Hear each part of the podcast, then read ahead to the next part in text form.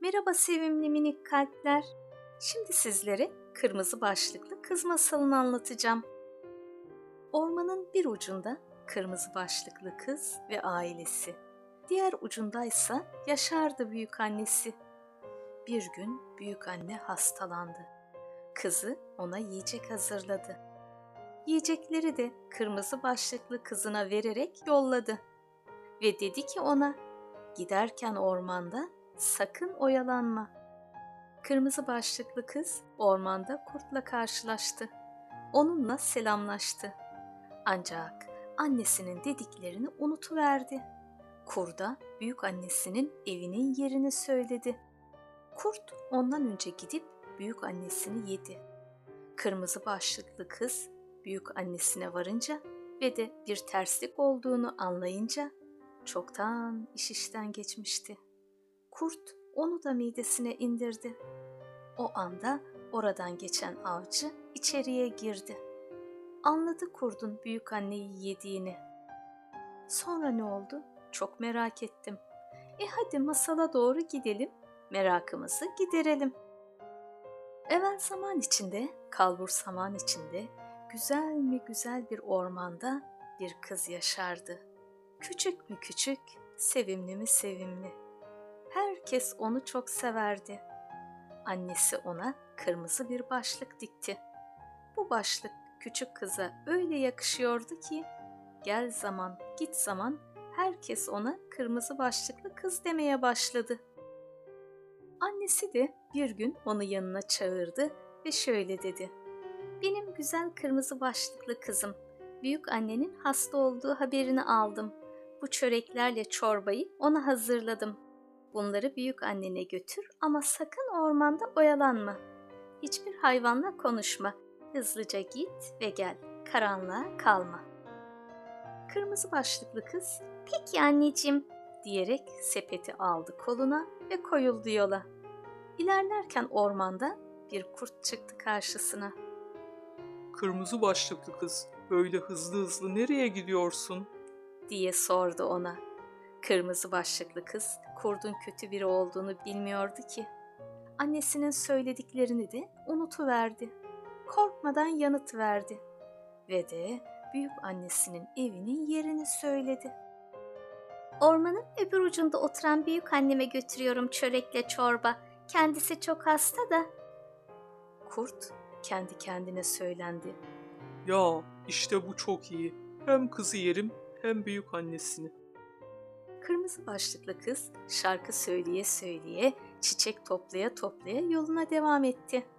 Bu sırada kurt kestirme yoldan koşa koşa büyük annenin evine gitti. İnceltti sesini. Tak tak tak. Kim o? Büyük anneciğim benim. Sana annemin gönderdiği çorbayla çörekleri getirdim. Çocuğum kaldır mandalı açıver kapıyı.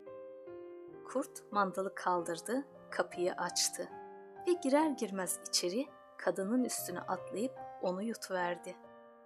Sonra da büyük annenin başlığını giydi, kıyafetlerini üstüne geçirdi ve yatağa girdi.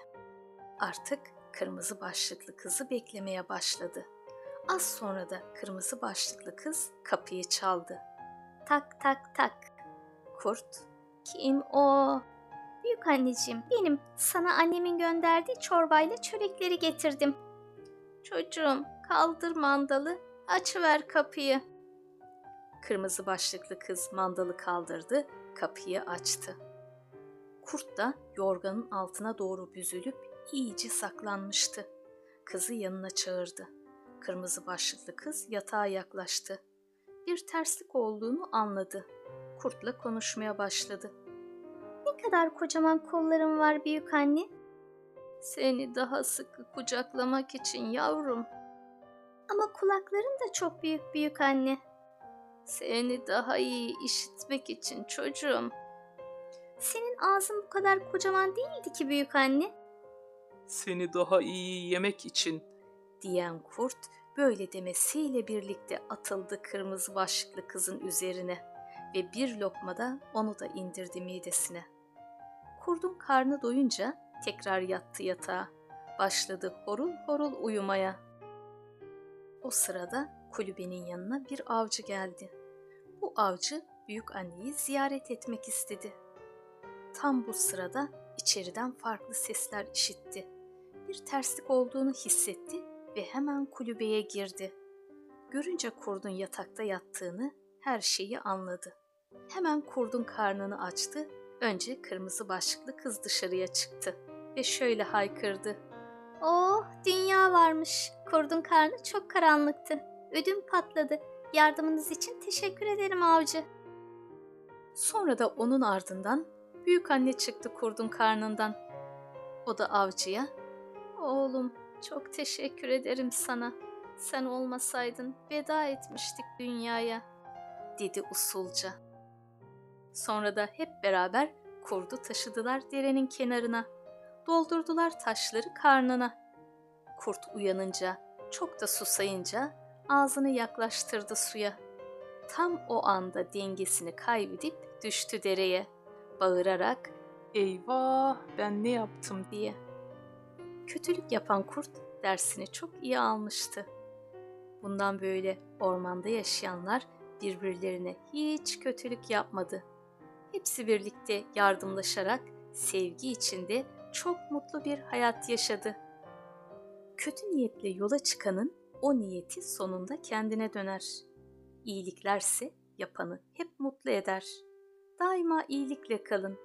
Tekrar görüşmek üzere sevimli minik kalpler. Hoşçakalın.